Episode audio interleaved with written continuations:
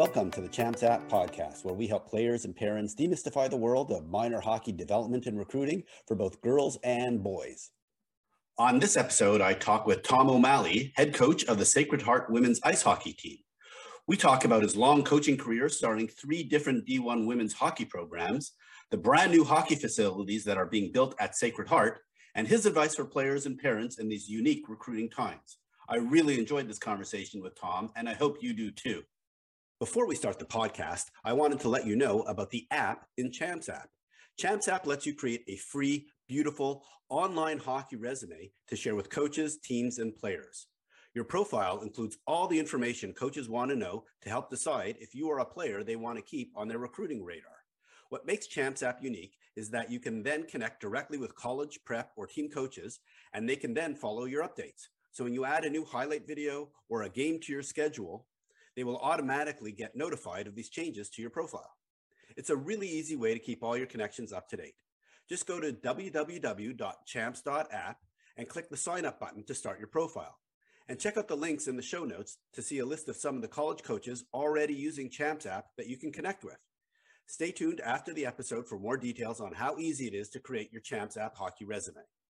I'm very excited to have on the podcast Tom O'Malley, who's the head coach of the Sacred Heart Pioneers women's ice hockey program.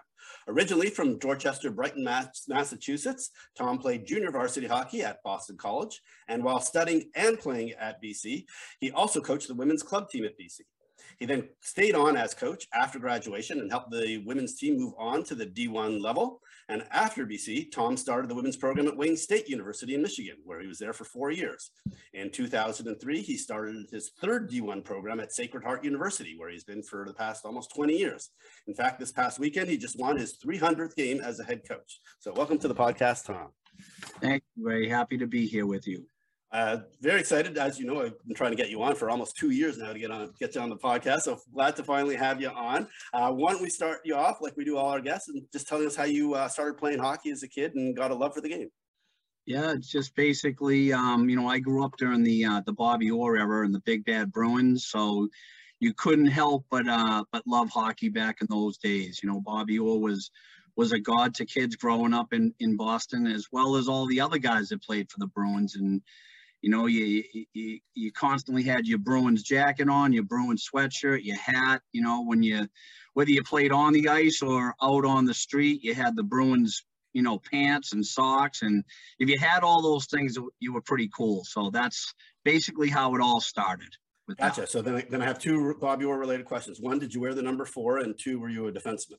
Uh, I did have a number four on my um on my one of my jerseys. Yep, just because of Bobby and. uh and um, yeah, I played. I played forward. I played. I I played defense. I I mean, in the end, I played defense, and I consider myself a defenseman today. So yes, yes. And and where did you play your youth hockey, and, and what was that experience like, especially in Massachusetts, oh, which is known yeah. to be a little bit controversial at times? Yeah, you know, um, you know, I, I played a little bit of youth hockey. Unfortunately, I didn't play a whole lot. I played more like on the ponds and um, you know, out on the street naturally. Um, sort of like, I'm not comparing myself to Joey Mullen. He's a friend of mine, but like sort of the track that he took. He was on roller skates playing hockey until I think his early teens, anyways. But it was sort of the track I took. I mean, I played, you know, some CYO, Catholic Youth Organization. Um, you know, naturally street and on the ponds and stuff like that. We had Brighton youth hockey. Uh, I didn't really play too much of that, but you know, the other thing too, um, you know, it was expensive. You know, my parents had five kids and trying to put us all through Catholic youth, you know, Catholic school and and all that. So, you know, we sort of had to pick and choose, you know what I'm saying, where where I was able to play. But here I am all those years later. So, so I know your dad was a bricklayer. Um, yeah. I'm curious what the impact was of your parents were on kind of your upbringing and how it related to hockey. Yeah, I had a beautiful mother and father. You know, my mother's from New York City. Um, so we were down there a lot when we were kids at grandma's house and we had our New York City friends and I was pretty much known to them as the Boston bum because of the whole Yankees, Red Sox and all that stuff. But, uh, you know, so my mother was, like I said, from New York. My dad was right off the boat from Ireland, and uh, just a hardworking man. Um, both had a had a had a the biggest impact on my life. You know, they're both in heaven now. I love them dearly. Um, but yeah, you know, my father, like you said, was a bricklayer and, you know, just admired him getting up every morning, going out the door, you know, and he, he worked on, uh, you see all the skyline of Boston, the Prudential, the John Hancock buildings, to name a couple, like he worked on those during the week. And then on weekends, he was building a chimney or putting in a fireplace or, you know, a set of stairs or, um, building a, a wall, like a, a um, you know, a stone wall. And uh, I was right there next to him many, many a, a Saturday. You know, didn't really enjoy it, but years later, I, I valued that experience now. You know what I'm saying? Like, I just didn't enjoy getting up, having to go to work. You know what I'm saying? But uh, I was happy to be with him and, and help him out. But yeah, that, gotcha. that was it. So, gotcha. So how did, how did you end up at Boston College? All right. So, um, you know, like you had mentioned, you know, originally from Dorchester, then we moved over to Brighton when I get a little older. And um, Boston College was only about, I don't know, four or five blocks from the house. And I used to walk up, I used to ride my bike and, you know, to the campus. And as I got a little older, um, it became my playground. You know what I'm saying? Like we, you know, I was the rink rat, you know, plus we were playing football in the stadium and you know, baseball out in this out out, you know, in the baseball stadium, so to speak. Um, yeah, you know, it was just, and then I I got to know everyone there, so I knew the whole, uh, you know, the whole athletic maintenance crew, the Zamboni guys. I knew all the tops. I knew everyone seriously, and you know, many of them have retired by you know today, but still a few left there that I that I keep in touch with all the time. Uh, that's pretty much how how that started. So BC was was my early playground you know. Plus, my my mother had a um had had a, a friend from New York that, that grew up right down the street from her, and his name was Kevin Duffy, and Kevin eventually became one of the vice presidents at BC. But I remember him bringing me into a football game when I was a little kid, and it was a night game, and I remember it was a night game because. Uh, the stadium lights were shining on those gold helmets and I was just enamored and that was it. That was it for me. BC was it, period. You know, so that's that's what brought me to BC. So yeah. Gotcha, gotcha. And was the campus just as beautiful then as it is now? Because I've been to Newton quite a bit, and and yeah. it's just a spectacular place to go to yeah. school.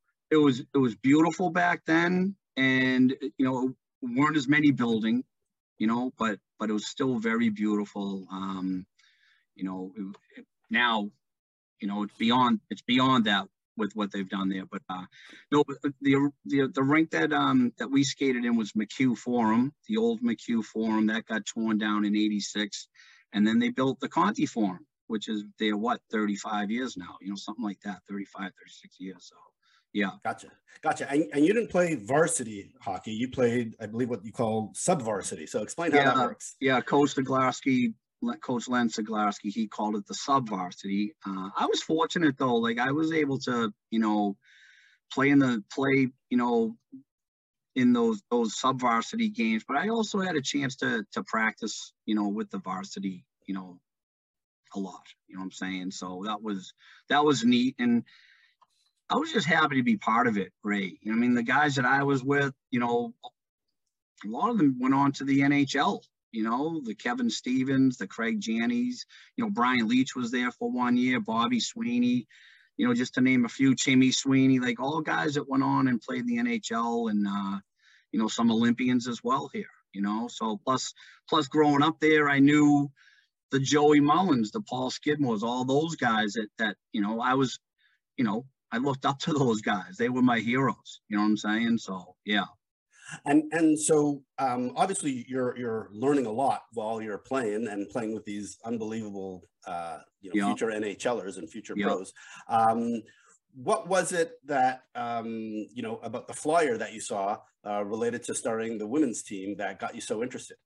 Yeah, you know what? Um, there was a sign. It was called. It was up in the old Roberts Center, um, which um, was the the main athletic building, and um, it said coach the girls hockey team and that was uh, that was it you know it was like a work study job so i went and asked mr flynn who was the athletic director esteemed athletic director and uh, said mr flynn could i could i coach you know the women's team? He's like, yes. He goes, just check it out with Coach Ceglarski, which I did. And he was like, yeah, go for it. And, and I did. And it was pretty much, you know, it was loosely organized. Um, you know, we practiced maybe two days a week, played a game or two on the weekend. And then, um, you know, as I stayed with it, you know, it, it, it got it got bigger and better and more organized. And I was trying to emulate, you know, my coaches, what they did with with with the women's team and that experience. And you know, we had a lot of success as as um, the women's club team continued to prosper. We won a couple of national championships. We won another, you know, major championship in between. Uh, was sort of like a pseudo varsity year, like the year between club and D1. So we won that championship. So three years in a row. And then, you know, first year division one. And we had a lot of success that year. I think we won 15 games that year. And then those kids graduated out and it was starting all over again. So yeah, a great experience. And and what was it that you said, wow, like I I love this coaching thing. What what what what got you so motivated to want to stick with it for so long? Just, you know, just being on the ice every day. I love that. You know, loved. I've always been a competitor. You know, going back to my days as a little kid, like I, I'd stack the other team against me because I wanted to beat them. You know what I'm saying? And I was always a competitor, and yeah, just you know, just just enjoyed you know coach coaching the women's team and and seeing them grow and get better and we started to to beat teams that had you know consistently beat us. So we started to knock them off, so to speak, and put them behind us. And uh, yeah, and just stayed with it. You know, if I had if I had never become a coach, more than likely I would have become a Boston cop or a Boston fireman or a state trooper. So it was either that or this. And you know, just the whole atmosphere being being in that surrounding every day at BC and all my friends, the Zamboni guys. I mean, I really never saw anything outside of BC, and the coaching was a part of that, and it was just a great life. Awesome, awesome. All right, so before we move on to Wayne State and actually leaving BC, I'm just curious. We had Katie King Crowley on the podcast uh, a while ago. I'm wondering if you're still in contact with her and the folks at BC. Um, you know what? I, I speak with Katie, um, you know, every now and then. It's been probably about two years now. The last time I think we, we were talking about um, some some you know I was on a committee where we were we were trying to shore up the um, you know the APR. You know I mean the, the RPI for for for you know teams going moving on to the playoffs. So I haven't spoken with her a lot lately. Um, I do keep in touch with you know the Zamboni guys more. more. you know, some of the campus cops that are still there, you know, stuff like that. So I haven't really talked to Katie in a, in a while. Yeah. Okay. But I'm sure you keep track of uh, how the program is doing oh, yeah. Uh, year after oh, year. Yeah. yeah. Yeah, absolutely. Great. And so um, tell us about your decision to go start the program at Wayne State University in Michigan. Yeah, one of the toughest toughest decisions in my life, honestly, but I'm glad I did it. You know what I mean? Uh, didn't want to leave my hometown, didn't want to leave BC, but it was just, it just, you know, had come to the point where I had to, um, you know, move on in my life, so to speak. You know what I mean? Like just salary wise, you know, trying to trying to fiscally make everything work. You know what I'm saying? So, um, you know, I got I got approached by uh, a, a, very good friend of mine, Danny Brooks, who is from Canton, Massachusetts, and he um, was already coaching out at Wayne State. Okay, he was assistant coach with Bill Wilkinson's men's team. So, honest to God, they were looking for a women's team. He actually just put my name in without even asking me, you know. So, all of a sudden, uh, I guess Wayne State called my athletic director at BC asking permission to talk to me, and they said, you know, yes, because all along that the, the women's job at BC um, was a, a part-time, part-time job. You know, I mean, it was never a full-time job. So I was always uh, doing something else as well. I worked in the registrar's office at BC, things like that, you know. But anyways, um, I flew out to meet with Mr. Bob Brennan, who was a, a retired Marine Corps colonel, and uh, we hit it off right away. And um, you know, he even asked me that day that I that I interviewed with him. He's like, um, you know, if I call you up tomorrow and offer you the job, you know, will you take it? And, um, you know, yes, you know, I said yes right away. And um, like I said a few moments ago, it was a, it was a tough decision to leave, but it was something that I had to do. And I'm very happy that I did it, you know, so I still hear from, you know, many of those Wayne State players today and as well as people that, that work there. I, I met some uh, some great, great people out there. So yeah, I was happy I made the move. Yeah. So two two questions. One, what was it like coaching in Michigan? Um, you know, it's a uh, you know you're basically in hockey town. So what was yeah. that like?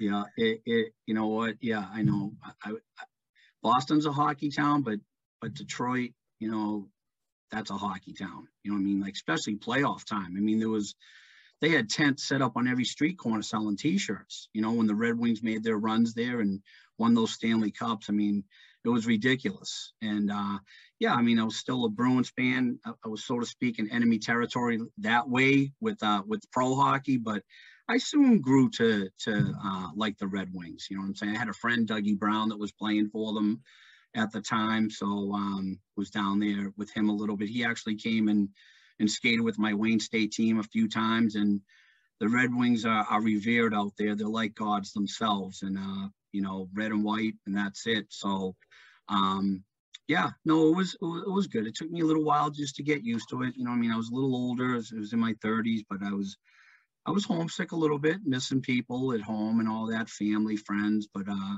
you know, after a while, I got used to it, and um, like I said, I'm very happy that I that I made that move. Gotcha. So we're gonna we're gonna talk about your move back east to Connecticut, um, but before we do that, um, just wanted to get your opinion on the fact that there's still no D1 women's hockey team in Michigan after the Wayne yeah. State University uh, team folded. Yeah, Ray, it's it's it's it's shocking, you know, that that there isn't Division One uh, women's hockey there. I mean, um, it's it's a shame. I mean, we you know when I was at Wayne State, you know, we'd play a few games here. We played Michigan, Michigan State's clubs teams. You know, they were they were pretty good.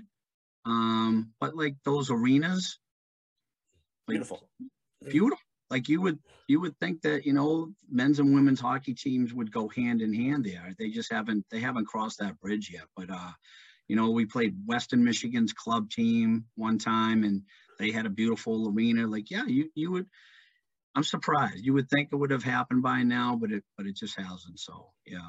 Yeah, I know. We had uh, Jenna Trubiano, who's the coach of the Michigan uh, club team, and yeah, no. So I know she's uh, taking some efforts to try and see what they can do, especially under the uh, with the changes that have been going on at Michigan these days. But obviously, yeah. Um, yeah. like you said, Western Michigan, Michigan State. You know, yeah. there's uh, multiple schools that could should be having a D1 team that have uh, have it on the men's t- side. So. Yeah, Ferris State, Lake Superior. You know what I'm saying? Yeah, I mean, you know, I mean, just like the NEWHA, how it's so regional, you could have your own little thing there. I, I, am sure Michigan would go, you know, big, big, but um, Michigan State. But yeah, I'm surprised it hasn't happened yet.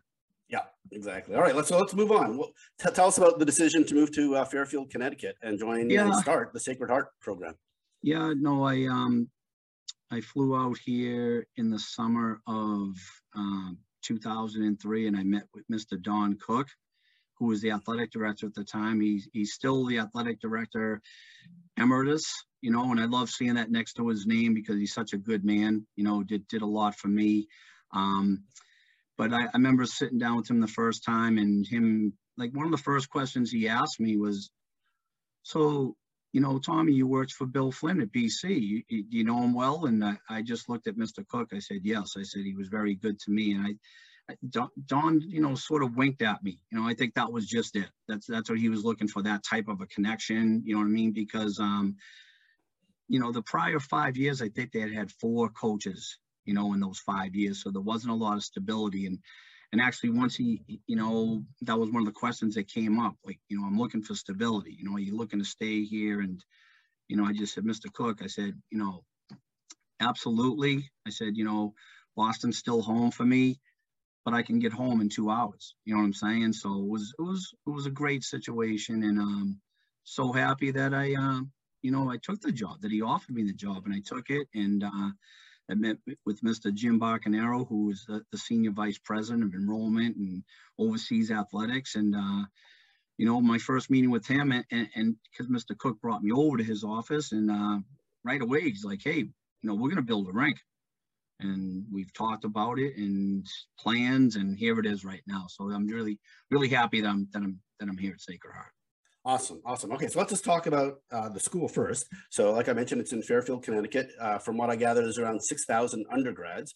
Maybe yeah. you and, and it, uh, Fairfield used to be the headquarters of General Electric, and yeah. I know um, the longtime CEO Jack Welch made some major donations to the school. So we'll talk a little bit about GE a little bit later on because I think it does tie into the, the new yes. rink. We'll get we'll yeah. get into that in a little bit of a second. But let's just start with the academics and uh, you know the types of disciplines that uh, students can study at Sacred Heart and and you know where that leads them just on the academic side.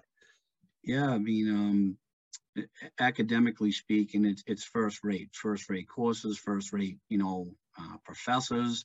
Um, just in the time that I've been here, the 20 years now, um, it, it, I guess it used to be considered a community commuter type, you know, college that's since gone the other way. Um, back in the early days, you know, maybe they had one section, two sections at the most of some classes.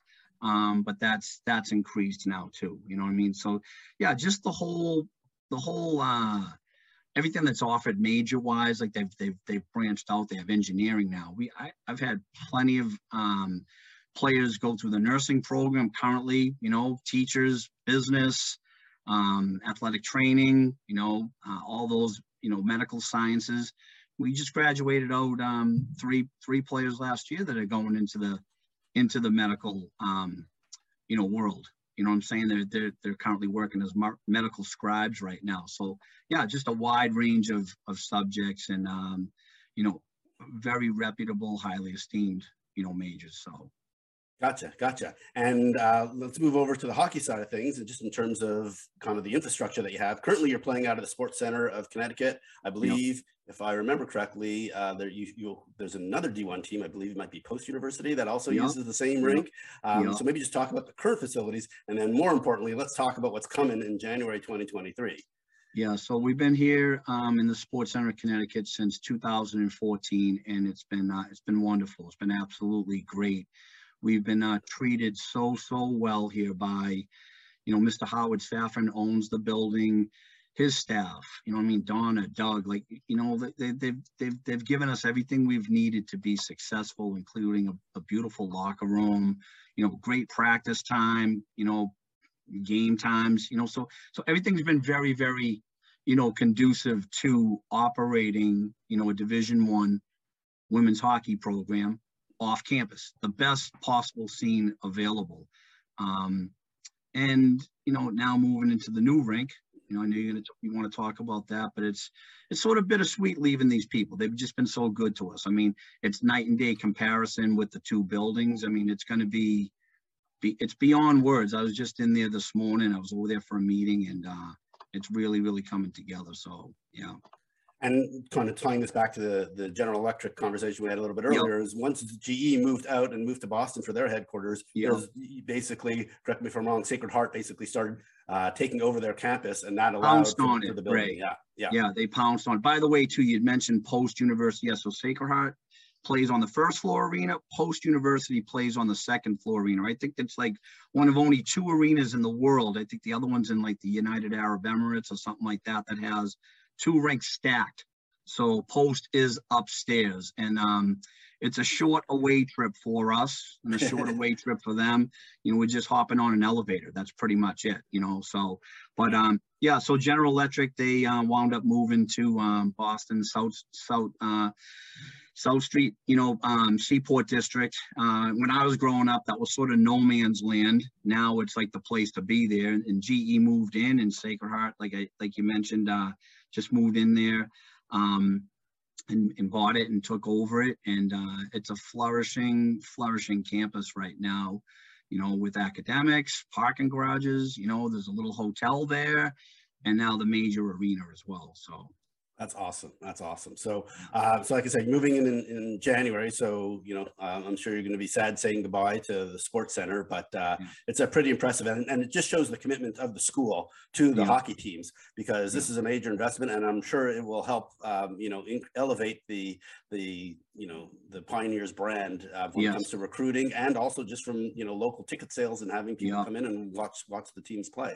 Yeah, yeah, it's gonna, um, yeah, everything you covered right there. It's gonna be a destination uh, place for for students, you know, for for for the general student population as well as the community, and then of course, you know, both the women's and the men's team, um, the amenities, you know, besides the beautiful arena and the ice, and it's going to be first rate, you know, uh, everything. You know what I'm saying? The the uh, the, the the general manager that they that they've hired to to run the facility.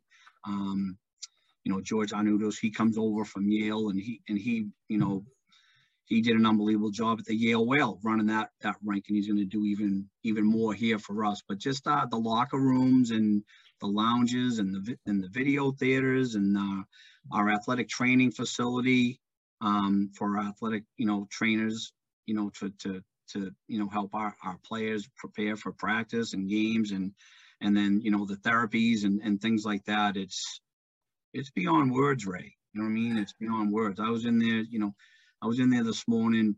Uh, i was over on the, west campus for for a quick meeting and um you know just in the time that I, I i was in there maybe about a month ago it's it's ridiculous. You know what i'm saying? Like what's what's going on? Like all the the boards and the glass are in now, the scoreboard, you know what I'm saying? And uh, it's just, it's just an unbelievable place. And getting back to one of your other, you know, things that you mentioned here. Yeah, I mean, we've, we've always had serious inquiries from potential, you know, players and, and things like that. We're just get more and more. And not only nationally, like we've, we've had a really good tie in with Massachusetts, Michigan, Minnesota, but that's, that's increasing now. You know what I'm saying? Internationally, a lot of kids up in not only just the Toronto area, but like Western Canada. And now we're starting to hear from, you know, the European prospects as well too. So yeah, so I mean the word's out, you know, the the the pictures are out, the the videos are out. You can go on the webcam and take a look what's going on there. And yeah, it's just, you know, gonna elevate everything. So awesome. Awesome. Well, well the, the, season's already started. Let's talk about your your team. Um, specifically, let's start with your coaching staff. Um, so I know you have uh, two assistants. You got Victoria Blake. You got uh, I'm gonna hopefully I don't mess up her name, Francesca Giamona. Yeah. Um, maybe just talk about your staff and kind of how you divide responsibilities and kind of um, you know what it's like to work together as a team. Yeah, very happy to have both Victoria and Francesca here. They've been doing a great job um, you know, just dividing up, delegating responsibilities. Victoria is primarily responsible for uh, for recruiting, you know, getting out there on the road and, and uh, going to see prospective players. She was actually out, you know, yesterday afternoon, late evening, looking at a player up in Massachusetts. Um, you know, uh, Francesca, you know, they're both on the ice for practice every day naturally. Francesca, you know, is, is handling um, like our video uh, component you know, working on video. She's also helping out uh, with some recruiting as well, you know, and then helping out with uh, compliance issues. You know, I mean, uh, not that they're issues, but making sure we have, you know, players hours logged and things like that. So yeah, both of them do a very fine job. Very happy that they're they're here um, with me working at Sacred Heart University. Right. And what's your philosophy on player development uh, during the four years that they're with you, and sometimes five, if uh, because yeah, yeah, just you know, naturally, you know, in, in the development, um, you know, thing. First of all, we want good people here. You know, we want you can be the best hockey player in the world if you don't have the character to go along with it you know, then th- that's a different thing. You know what I'm saying? But so so we're getting good people, we're getting good students, we're getting good hockey players, and as good as they are coming in the door, we're you know encouraging them and pushing them positively to to get better every day. You know, and uh, we see a lot of progress with some kids. Some kids are faster um, with their progress than others, but um, you know, we treat everyone the same and you know we're trying to trying to just you know keep every day positive practice. We have some there's some great days out there. We have some tough days out there but uh yeah just trying to trying to get everyone's best on a daily basis. So that's you know we're, we're, we're always uh you know we're looking to increase speed and you know know-how and hands and naturally all the the physical you know attributes that you need strength on the ice and and you know shooting and you know systems. So yeah, it's it's a daily thing for us. Gotcha. So um, I, I, got some little bit of inside information to ask you. So when players make a mistake, why do you consider that a gift?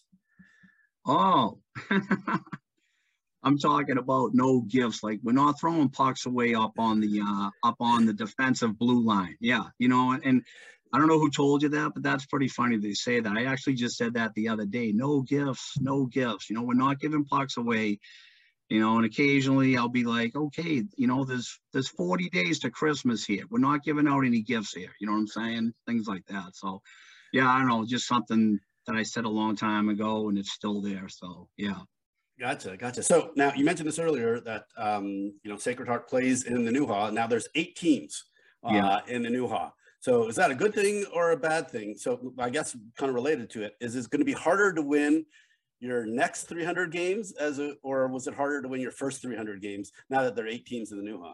You know what? Um, we're just gonna go at it every day. You know what I'm saying? So yeah, I, am I'm, I'm hoping it's gonna be, uh, you know, e- easier. You know what I mean? But it, it's yeah, we're up against some very very good teams. You know, some very very good competition. Some, you know, very good hockey players on all these other teams as well as coaches. And uh, yeah, you know, we're gonna no matter who it is we're playing, we're gonna battle, and we're and we're looking to win, you know, as many games as we possibly can. So yeah, gotcha. Yeah, it's been, you know, it's been a long time. You know, I, I didn't even realize that I was coming up on 300. Like I'm, I just didn't realize it, honest to God, Ray, until someone brought it up last week, and I'm like, wow, you know, and I just think back to the early days at BC. You know, I'm saying there's actually, you know, um, some games that they didn't count because we were still in the club the club division. But uh, you know, no, it's been you know it's a challenge every day. It's a challenge every day. So, but looking to win as many as we possibly can here. Gotcha, gotcha. Okay, so let, we're going to start moving more towards the recruiting side of things. Yep. I noticed that you have uh, 30 players on your roster this year. Yes. And correct me if I'm wrong, you can't dress 30 players. So I'm right. wondering what it's like to manage so many players. And you know, I saw you have three goalies, so obviously yeah. there's only one net. So how are you managing all these people who want ice time? Um, and you know, obviously this is probably due to COVID and and the yeah. extra year. Uh, maybe yeah. just tell tell us how you're managing, you know, the the team with such a large roster. So one thing that I am with everyone is is honest and transparent you know? So we're out recruiting you know naturally we're looking for the best possible player we can bring in. But there's it's like three different areas okay? So we're, we're you know we're finding our impact players okay? We're finding you know as we move down the roster some some players that that you know we potentially see as maybe in the lineup you know, out, out of the lineup. You know, injuries happen, things like that. People are in, people are out. And then we have some kids that, you know, um, okay, we have a spot for you right now. You know, don't see you, you know, playing a whole lot. You know, I tell everyone, listen, you know, there's 34 games in the year. You could play in all 34. You could play in one. You could play in 15. You could play in none. So everyone's hearing that message. You know what I'm saying? Uh, you know, two of our recent graduates, you know, uh, Taylor Moreland and Jane Lewis, you know, two, two of our top point point holders in the program's history, they heard that they heard that as well. You know what I'm saying? Like, hey, can't promise you anything. And that's still the message. Can't promise you anything. So getting back to your question here, yeah, I mean, you, you know, it's it's hard, you know, when you're putting that lineup together to be sitting out some people, you know, especially when you see them working hard and dedicating themselves and I don't know, maybe I'm different from other coaches, but I do feel bad when I when I can't can't dress people. You know what I mean? You see them there, and you know, I just try to encourage them. Hey, listen, you're part of you're part of a a pretty special group of people here. You know, you're wearing the same uniform, you're wearing the same winter jacket and, and sneakers and everything off ice. You know, there's just you know, you're practicing every day. There's just a difference. Some people play more than others. So that's the message that everyone's hearing. That's that's in the past, that's present, and it's in the future as well.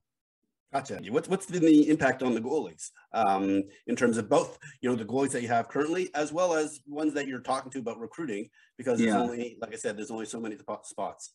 Yeah. So um, we have Molly Elmo, who's a current junior. We have Carly Green, a current sophomore, and then we brought in Jillian Petruno um, as, you know, she's a freshman. So um, Jillian hasn't been medically cleared yet. only because she hurt her knee last year, so she hasn't been been cleared. She's she's on the ice now practicing. So right now, just with the uh, with our two goaltenders, Molly and Carly, that are cleared, you know they've been both competing hard against each other. You know another nice a, nice thing about it though is yeah they compete hard against each other, but they're also in each other's corners. So all three of them are in each other's corner. But with having two of them cleared and ready to go. Um, you know, right now we've just been uh, platooning them, you know, Friday, Saturday type of thing. You know what I'm saying? I'm sure when uh, Jillian gets medically cleared, then, you know, there's going to be a race to the top, you know, between the three of them, you know, with the starter. And maybe we continue to, to go platoon, you know what I'm saying, with that. So, we, you know, we haven't crossed that bridge yet. Uh, looking forward to, you know, having all three, you know, 100% and uh, and ready to go. And you know that's just going to further propel us through the year. Awesome, awesome. All right, so now let's move right into the recruiting uh, questions. Um, yeah. how, how, first of all, how, how has the women's game changed since you started back in the uh, late '80s? Yeah, yeah. Um, you know, it's ch- changed immensely. You know, back in the old old days, like seriously, um, I don't know how it was like out in the Minnesotas and in those areas. I know that they had some some some teams, so to speak, like maybe club teams. But I remember going over to Harvard on a Sunday in the fall and then another Sunday in the spring to sit around a coffee table with you know the Harvard and the Dartmouth coach and you you are um, UNH and Northeastern. There was maybe ten or eleven coaches here, twelve coaches. We'd we'd iron out our schedule for the year, and then you know we we we talked some recruiting a little bit. But back then, you know, you had the Assabet Valley uh, team and you had the Connecticut Polar Bears. Those were like the premier, you know, team. Providence College was there as well. Those were the premier programs where you know everyone was trying to to get at least one, two, three players from from those teams. So, you know, you were you were getting your your top players out of those programs, and then you know occasionally you'd find a a kid playing on a boys team, th- things like that. It, it's it's night and day compared to those days where it is right now. You know what I mean? Like, and and and also back in those days, you might like I said, you know, there was some young lady playing on a boys team, and you know, they were far and few between. So it was hard to to get, you know, a team full of, you know, high end high end players. You know what I'm saying? Like Northeastern had them, Providence had them, um, UNH had them, and Harvard you know, ha- had a few of those kids, Princeton and, and uh, Dartmouth as well too. But yeah, we, you know, it wasn't as plentiful as it is today. Gotcha. And and what's the skill level like today compared to what you used to see? Yeah, lights out. You know, just um, you know, you might have had one or two of those kids on on on some of your teams back in the in the old days. Now you have multiple multiple players that can uh, that can get it done. You know what I'm saying? Um, yeah, you know, the speed is there now. It's it's really really increased the speed. That you know the hands part of the game is is a huge a huge thing now. Um, hockey IQ is huge. You know what I'm saying? Um, so you're seeing a lot more of that. You know, strength. You know, just just the overall game has just uh, steadily steadily increased here. So yeah, gotcha. glad, glad there's a lot of players out there that can that can you know fill our roles and all that. And from what I understand, um, your recruiting strategy has actually changed over the years. Now that you've kind of taken the team to a new level and the program to a new mm-hmm. level, that you're a little bit more patient now in recruiting, is what I heard. That you take your time, you use the transfer program, the portal, um, yeah. and you and your process is a little longer than in the past. So maybe just talk about, um, you know, what it is your recruiting process today versus how it's been. Yeah, you know, it, it, it's it's we're taking time, but it's also some of it's happening sooner than before as well. Like, you know, back 15 years ago, I'd be getting my class in April for September. Now you're getting them, you know, the the April, even a little bit earlier, the year before. You know what I'm saying? So, you know, for 23, we had most of our kids lined up last year, you know, committed type of thing. And 24 were we're getting there as well too. So so there's you know, you, you're two years out, but we're also taking our time getting those kids. You know I mean? NCAA uh, legal as well too, like when we can talk to kids, when we can have a conversation with them, things like that. So, yeah, I mean, it, it is it is a long process. Um, you know, we're, we're vetting kids out. You know, I'm saying we're you know, Victoria Blake, you know, um, Francesca Giamona, like we're, you know, I'm, I'm always like, you know, we gotta we gotta make sure we're checking social media on our prospective players, like just checking out what they're all about here too. Naturally, you know, the grades in school is is is paramount. Um, but uh, you know, and then and then of course going to see them play, you know, and uh, you know, the the COVID years where coaches couldn't go off campus, a lot of those kids were recruited off of film. You could only see them on film and and um you know, we're happy we got some some some high end quality players off of that as well. Gotcha, gotcha. And so, you know, given like you mentioned, COVID had, had an impact on on recruiting. Uh, obviously, a lot of grad students and things like that, fifth year players. And just in general, not necessarily Sacred Heart specific. Where do things stand today with recruiting? Um, you know, are do you find that uh, you're, you're, recruiting less players because you have uh, folks sticking around for the fifth year overall, or do you find like, hey, you're you there, there's a whole bunch of folks graduating in 24 and 25, so you actually are dialing it up. You need to actually backfill some of those roles that yeah. are going to be folks that are moving on. A mixture of both, Ray. Okay, so um, yeah, you used to just have the traditional freshman recruit. All right, now you have the transfer portal player you know, and, and there were transfers in the past, but now it's it's it's like a real thing, the transfer portal. And then, you know, we have still two more years. The kids that are current uh, seniors have another COVID year. The kids that are current juniors have another. So you have the traditional freshman, the transfer portal, and the COVID recruit. And, you know, that's in some ways, you know, made the process a little bit more congested. You know what I mean? Especially on a recruit's, you know, point of view where they only had to to deal with one avenue in the past. Now there's there's three different avenues, so to speak. But uh, yeah, um, you know, we, we we're just we're watching everyone. You know, like we're watching the, the freshmen, we're watching you know the transfer portal, and then we're talking with uh, current players. You know, here at, at the school, and you know some of those NCAA fifth year COVID players are, you know, they're in the transfer portal, like I'd mentioned. We're, we're watching those kids as well. So yeah. Got it. Got it. Okay. And, and last question before I let you go. What what what uh, one piece of advice do you have for players or parents who are, um, you know, not already at the college level, but more at the high school level and going yeah. through the recruiting process now, and they're kind of seeing a little bit of that backlog and things slowing down, except for the really, really high end players? Yeah, you know, the first thing I, the first thing I, I'd say is, um, first of all, you know, academics is number one. Keep your keep your schooling going. You know what I mean? You you you can't have a, have a good enough report card. You know what I'm saying? You want to have the best you know grades going here. But then you know on the hockey side, you're looking at you know the schools that you're interested in, but you're also having you know interest in other schools as well too. Like you know you might have your top three, but you know what? Have a top four, five, six as well. You're looking at rosters to see how many kids are graduating out, as you just alluded to you know, uh, positions, you know, are they graduating out goaltender? Are they graduating out 3D, you know, four forwards, you know, that type of thing. And, you know, uh, there's a little bit more of, you see a, a, tiny bit of the men's side of recruiting now where kids are taking that gap year, that PG year, where, you know, the boys will go and play two or three years out, you know, in the USHL and then come back to school.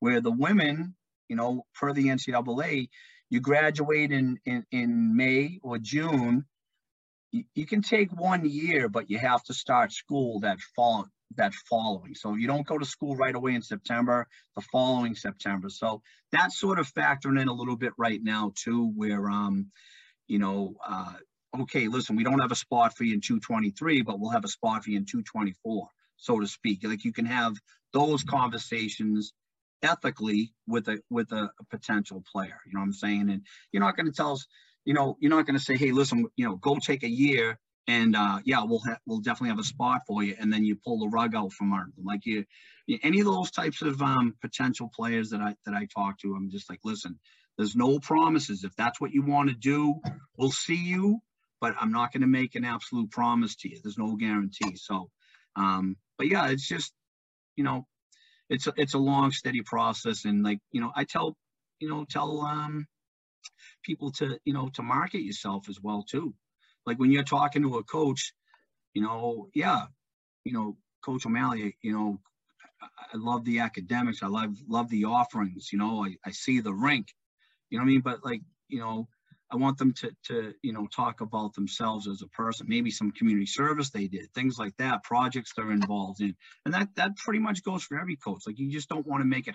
You want hockey is is a very important thing, but you got to be talking about academics as well here too, and and the person that you are. You know, coaches are looking for character as well too. So perfect. Some excellent advice for uh, for players and then parents to let their players know about as well. So, yeah, yeah. Tom, I want to thank you so much for coming on the Champs App podcast. Uh, it was great to hear your your story, your long tenure as a coach, 300 wins. Um, and more importantly, I'm really looking forward to seeing how your team does this year and yeah. uh, the opening of the rink. And uh, hopefully, next time I'm on the East Coast during the season, I'll, I'll try and come by and check out the new facility. So, please uh, do, best, Ray. Best of luck to you. Thank you, Ray. Welcome anytime. I really want to thank Tom for coming on the podcast. It was great to learn about his amazing coaching legacy. It was also awesome to learn all about Sacred Heart and their new rink and training center. You can connect directly with Tom on the team's website or through his Champs app profile. You can find links to both of them in the show notes. Thanks for listening to today's episode. Before you go, I wanted to share more about the app in Champs app. If you've listened to this podcast before, you know I spend a lot of time talking with coaches, parents, and players about the hockey recruiting process one of the key questions that people want to know is, how does a player get noticed by college coaches? While there are many ways to be discovered, the easiest way to get on a college's radar is to send a coach an email and provide them all the information they need to assess if you are a player worth keeping their eyes on. That's where the app part of Champs app comes in. Champs app was designed based on all the conversations and feedback we received about the recruiting process. And we've built a tool to help players and coaches connect with a ton of the information they want to know. It all starts with creating a free, beautiful Champs app profile. After that, there's some pretty magical things that can happen to help make the recruiting process a little less overwhelming. Your Champs app profile includes all the basic academic, personal, and athletic information coaches want to know. Then, by including video, schedule information, and your coach's contact details, colleges can easily start their evaluation process. You just copy and paste your personalized link and send it to coaches so they can see your public player profile without even having to log in or create a Champs app account. Or you can connect directly with coaches on Champs app. More and more coaches are creating their own Champs app profiles and connecting with players themselves every day. Now coaches can have all the information they need to assess where you might fit in their recruiting plans. Even better, college coaches can track your progress throughout the winter and showcase seasons because as you make changes to your profile, coaches will get notified to your updates. And in the future, we will be adding even more amazing features to improve your visibility to the recruiting process and hopefully increase your odds of success. If you want to see what a player or coach profile looks like before you start your own, look in the show notes to see some examples. My kids and I have used Champs app for their recruiting process. In fact, my son was invited to a AAA tryout thanks to his Champs app profile. So go to www.champs.app and start your player or coach profile. It only takes about 15 to 20 minutes to complete most of your key information. Good luck, and please let us know how it helped with your recruiting journey.